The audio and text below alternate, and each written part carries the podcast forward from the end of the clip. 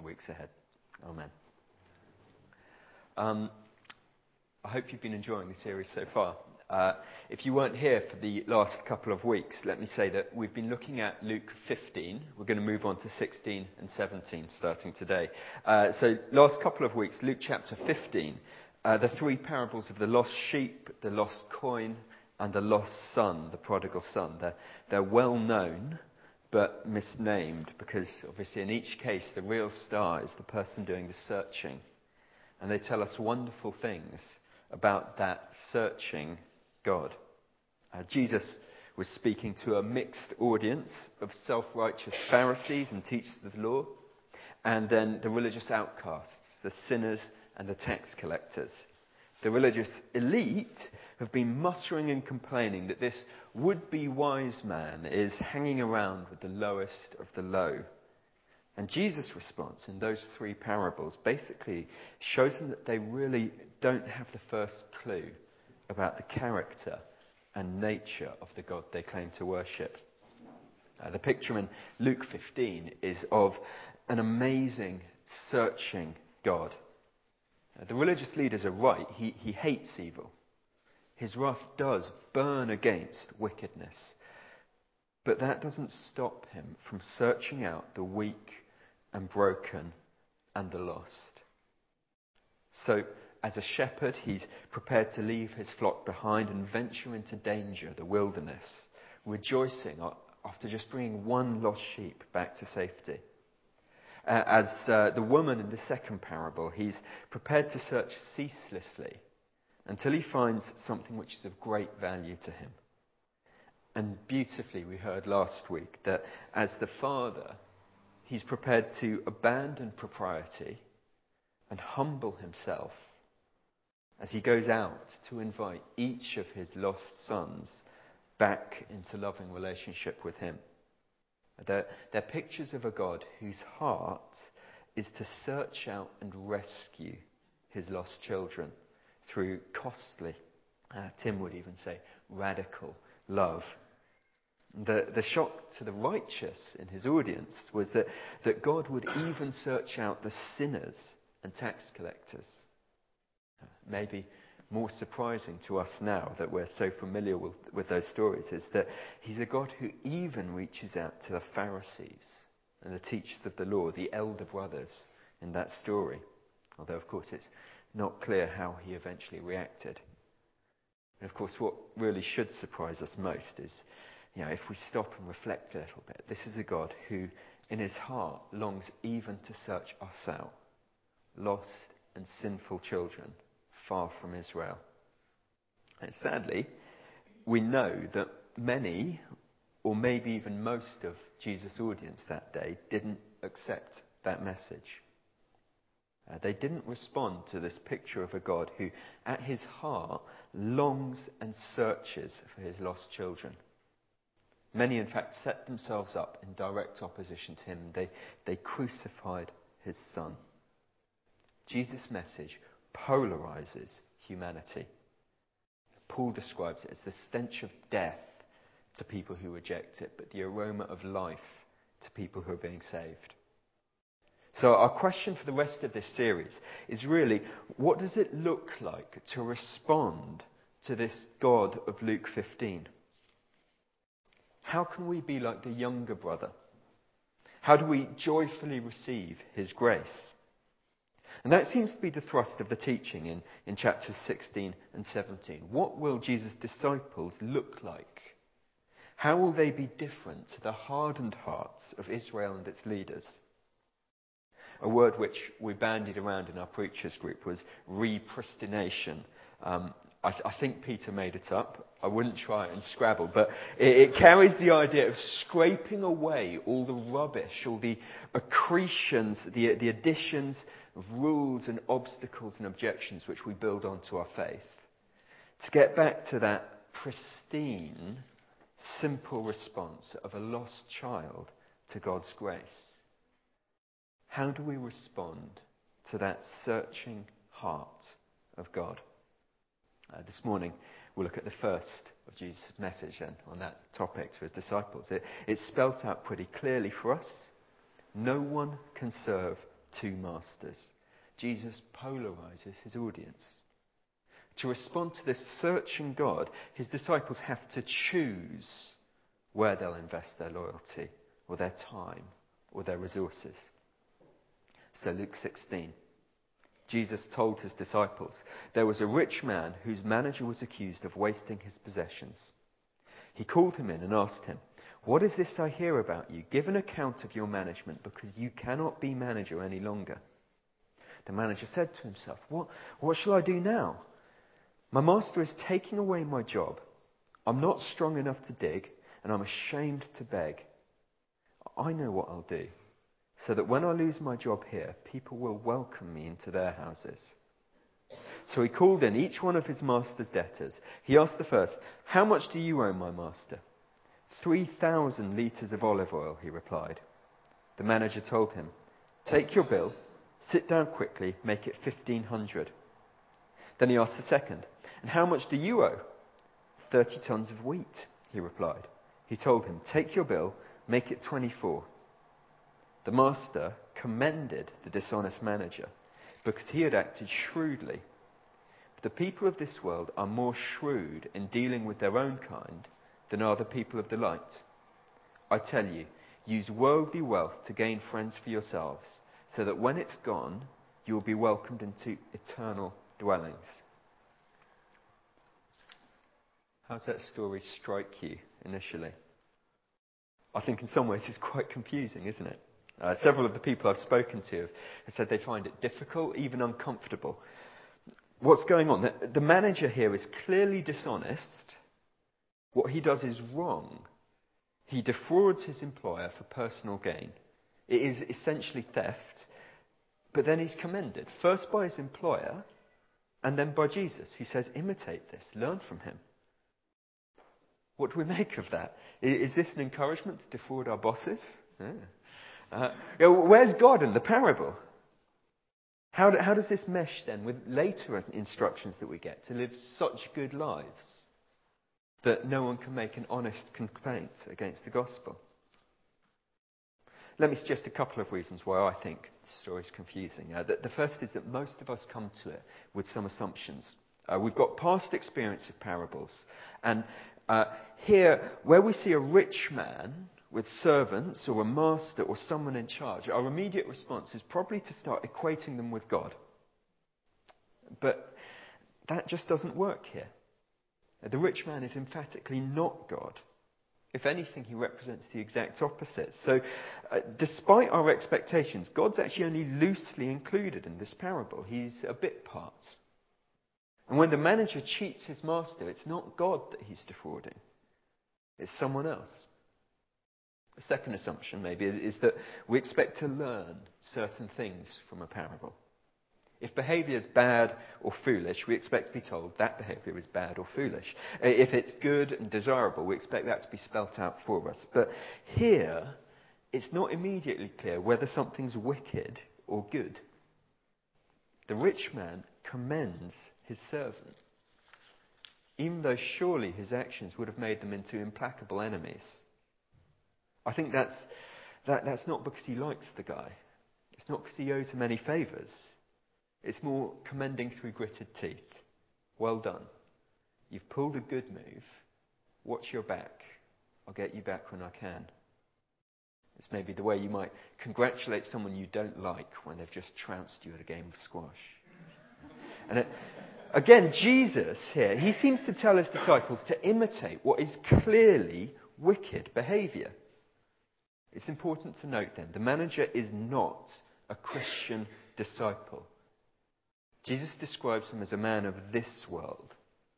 And the point isn't that he's righteous, he's not. The point is that he thinks about the future and he prepares for it. He works out where his loyalties lie and he acts on them. And those are the lessons that we're to learn from him without imitating him too clearly. So, we don't have a clear picture of God or his kingdom. We don't have a good example of discipleship. Uh, what do we have? Well, uh, verse 13 says it for us.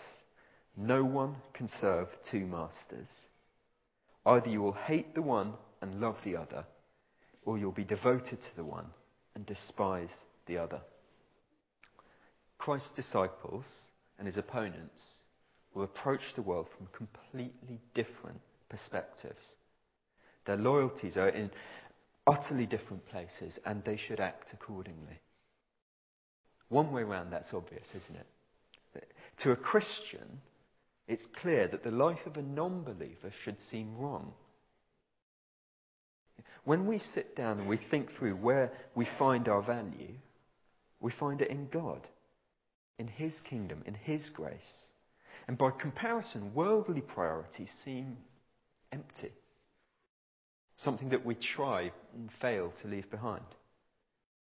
But I think maybe we, we forget that the reverse is true as well. To the world around us, Christians look like they're basing their lives on absurd misconceptions. I think C.S. Lewis said, uh, if we're wrong, we're more pitiful than anyone else. Now, that might usually only come through in gentle mockery and confusion, but honestly, you don't have to look too far to find scorn and contempt and anger that Christianity inspires in some. Christianity is not normal life plus a little bit on top.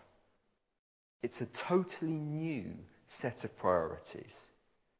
You cannot serve two masters, says Jesus. Their positions, their priorities are diametrically opposed. You cannot believe Christ's message and respond to him, yet dabble in the world. You can't cling to your former master and just dip your toes into the gospel. It doesn't work. You have to choose. And so it is with our manager here. The accusation's been made that he's wasting his master's possessions.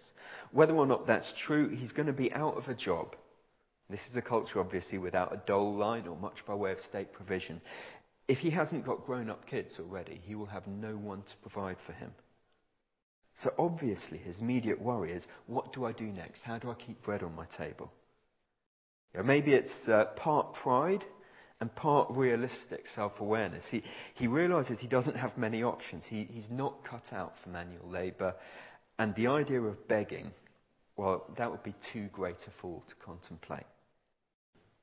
It doesn't even occur to him to look for another job as a manager. I think he's not going to have great references. He's got no hope. His former master will not sustain him, and he can't provide for himself. But he hits on the solution. For a brief while, he's there in the rich man's household, but he decides that he doesn't owe him any loyalty. It's no longer important for him to preserve his master's investments or to follow the old priorities. Those don't serve his interests anymore. All that matters to him is to impress the new friends, uh, to find someone who will look out for him. So, the obvious targets, the people he can contact, the people he can serve best are his master's debtors. He phones them up, calls them into the office, serves them well. Now, maybe he can't cancel their bills completely. Maybe that's not legally possible. But he certainly knocks their interest down, doesn't he?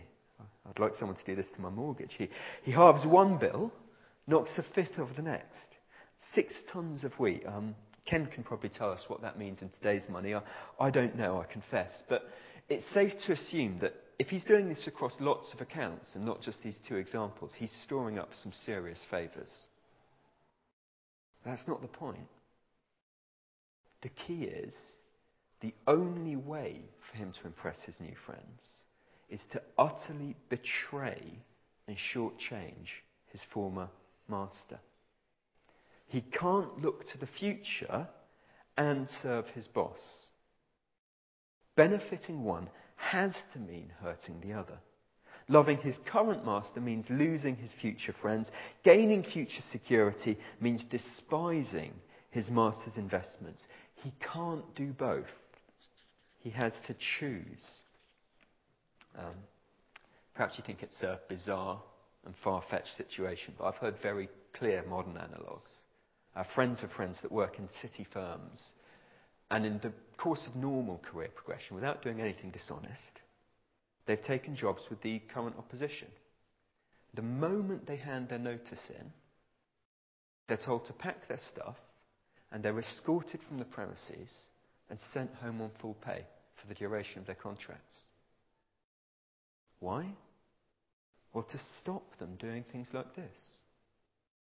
To stop them gathering information about their, their current business plans so that they can curry favour with new bosses.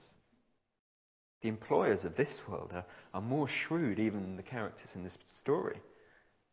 They think through where their loyalties lie and they act accordingly. That's the story then? What, what's Jesus saying to us? Well, straightforwardly, it's verse 13 again. You cannot serve two masters. You have to choose between God and money, or between God and wealth, the riches that the world has to offer. Jesus certainly extends the analogy to status when he applies it to the Pharisees. They seem preoccupied with that. In many ways, we're like the manager in the story. Our, our contract with the world is coming to an end. Obviously, there's the universal, slightly morbid sense of that. Yeah. Sooner or later, the world's not going to provide for you any longer. We will die. I suppose if you're not a believer here this morning, you might well say, well, grow up, that's just life, it, it ends. Make the best of what you've got now. But by this stage in Luke's Gospel, Jesus has already stated, way back in chapter 9, that he intends to die and rise again. He goes on later to invite his disciples into that life as well. And a key claim of Christianity is that there is this resurrection, that there's more to life than our three score years and ten. And we'd point to Jesus and his death and resurrection is our guarantee of that. I, I can't fault you if you're skeptical about that. But why not at least look over maybe the last few chapters of each gospel? Look at the evidence presented. Or chat with one of the Christians here today. I'll Ask them why they're convinced that there's more to life than just this. Jesus says, look to the future. The world will fail you, Who'll provide next? Even if you're not convinced by him, that's an important question. Of course, if you are a Christian here, then there's a, a, second way that we resemble the manager. He's accused of wasting his master's riches, and to be a Christian is to start down that path. The Bible claims that if we uh, reject God, we end up completely enthralled by sin. That's the rich man in the parable. We're ensnared and tangled up under his rule, not pleasing to God in any way. We're his slaves. But when by grace God begins to break us out of that mold, we start to see the hollowness of the things which dragged us down. We start to serve different priorities. We become bad servants to the world, disobedient slaves. And so, where Christians can't be persuaded back to normal worldly priorities. Instead, they get rejected. They experience opposition and persecution. That might vary from petty mockery up to violence and hatred. Either way, the rich man tells his servant, Give an account of yourself. You cannot be manager any longer. So he shrewdly makes friends who will provide for him. The wealth of this world will fail you. It will reject you. It won't meet your needs or provide lasting satisfaction. How will you shrewdly gain sanctuary? Jesus says we no longer owe allegiance to our former masters, money or popularity or success or comfort. And we cannot love God without abandoning those priorities. In fact, we might even need to squander their wealth deliberately, like this servant did, in order to be faithful to our new purpose. It's important to realize he's not just saying that worldly wealth is valueless compared to heavenly treasure. That message does come through clearly in other parts of the New Testament. But here he's saying that the value of worldly riches is that they can be spent now for heavenly gain. So the, the question to take on isn't where's my security? What's my treasure? Is it my income or my bank balance, my family or my clothing or my car, or is it Jesus? That's a great question.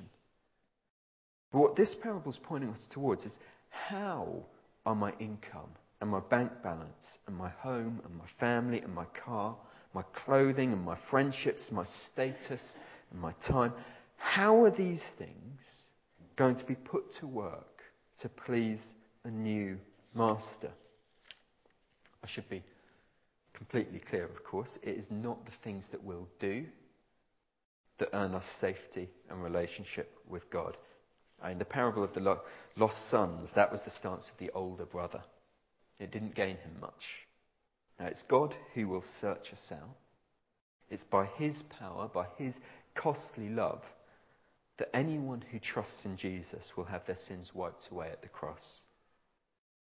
But if we're going to receive that grace,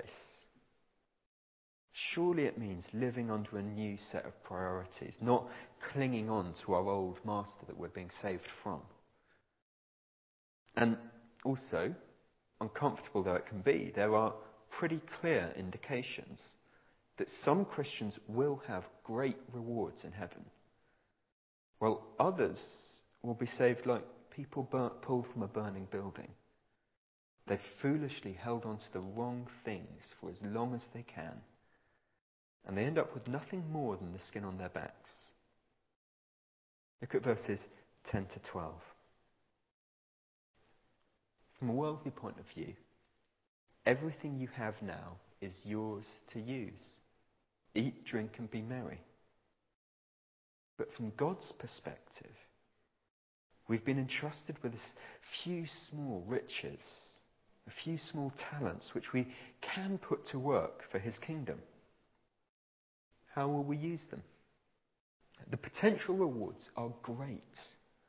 There's the joy of encouraging and building up Christ's church. There's the joy of fellowship with them and with other Christians who, who might have heard and responded to the gospel in part due to our efforts. The Apostle Paul describes the churches he plants as his crown of glory in heaven. Who knows what wonders and honours God has in store for his servants? Or would it be better to hold on to the world as best we can, enjoy a, a few years of whatever security we can buy, then enter heaven empty handed. The only value that Jesus claims for a Christian's wealth is in working towards our new master's goals. So we can't kid ourselves, can we? We can't just live nice, comfy Western lives, providing for ourselves and incidentally worshipping God too. That doesn't fit into verse 13. Living for God and living for wealth and prosperity, they're completely incompatible. I know that when I try to do a bit of both, it is just unstable. I can't realistically offer Sundays to God and Saturdays to me. I can't offer time but not money, or vice versa. I can't offer my heart to God, but not my life. One of two things will happen. Either I'll, get better understanding of God's character so that other things pale beside him and fall into insignificance. Possibly more likely, I'll resent the loss of my treasures That'll seep in and colour my thinking against service and generosity. I wonder how many times have you found yourself resenting an obligation to church or to other Christians just because of the way that encroaches on your life? Instead of rejoicing at the, the service you share in. I know that I, I feel that many times usually about half an hour before youth group.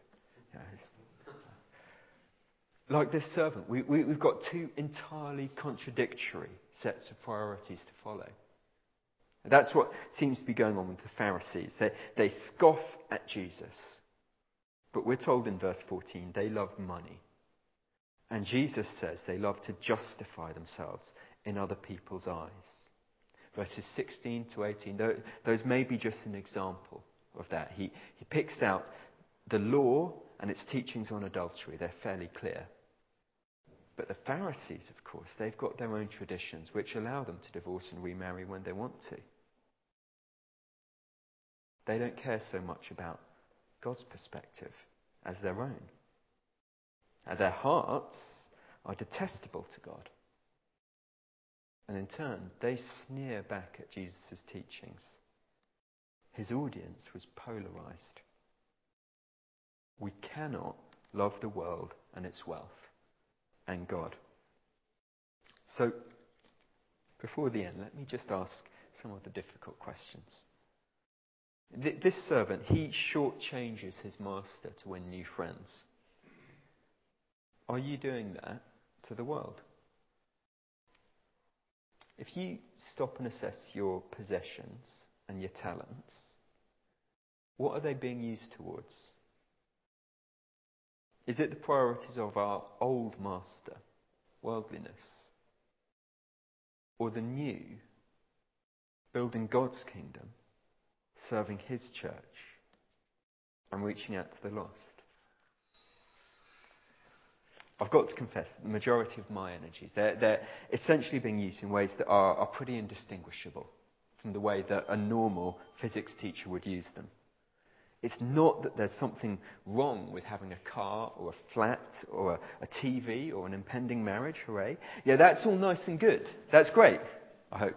Uh, but are those things just there to serve my current needs and desires? Or, like the accounts that this servant managed, can they be put to better use? One of the, the normal applications to draw out here is, is our attitude to money. Okay, is our, is our wealth there for our benefit? Or do we put it to good use? What's the state of your giving like? Are we being trustworthy from God's point of view?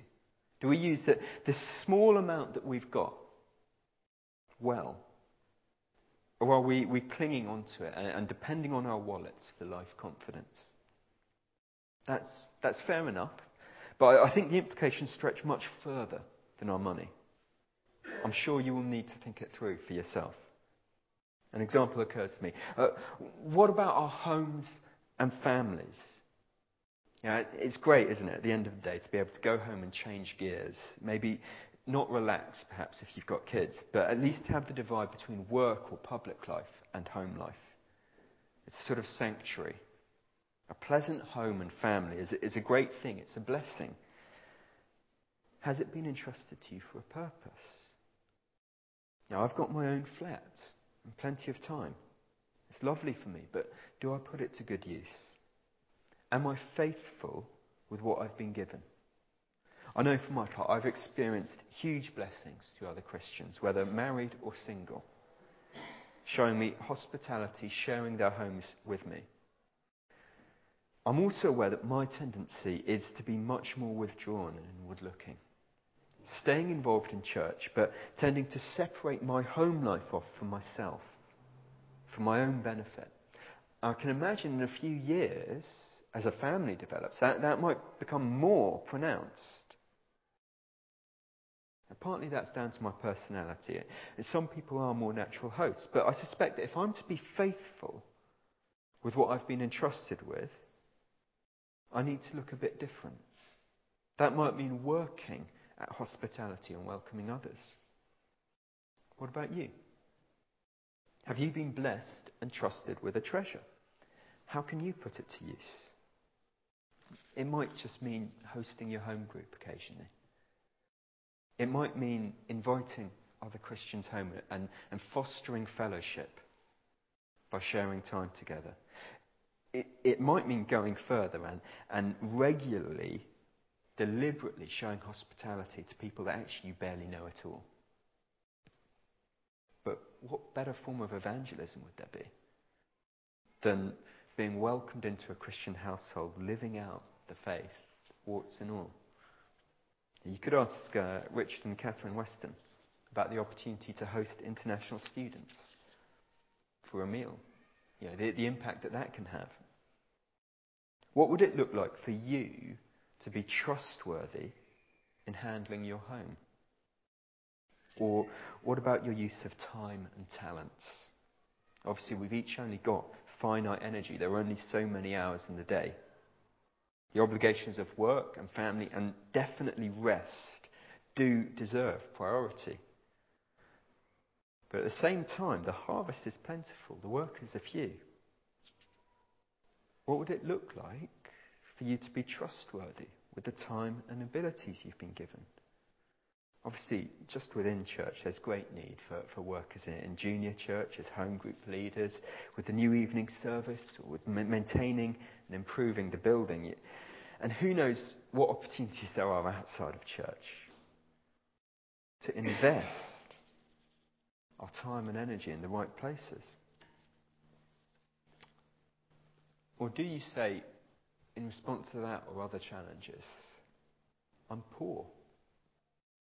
Literally or, or metaphorically, I, I'm poor. I, I just don't have much to give. Jesus says, Yeah, you're right. But whoever can be trusted with that little bit can also be trusted with much, much more. I'm not trying to put you on a guilt trip, I promise. The motivation in this story is much more positive than that. The servant's looking to future gain. And Jesus is clear there are great rewards to be had. The investing in God's kingdom might seem a drag, but that's only because it's the expectation of the world, our ex master, that we should just work hard to carve out time for ourselves. On the other hand, you've got this searching God of Luke 15, and part of the prize which he grants his lost sheep, his lost sheep when they receive his grace, is that he loves to equip them.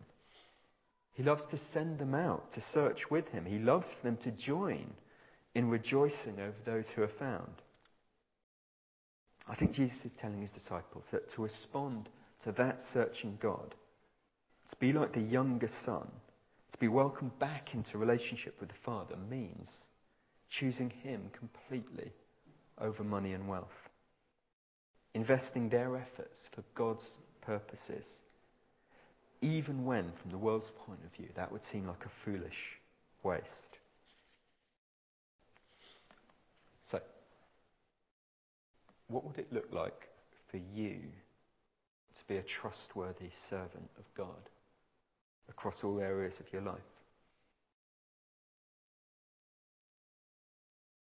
What are the things that you could be investing in His kingdom?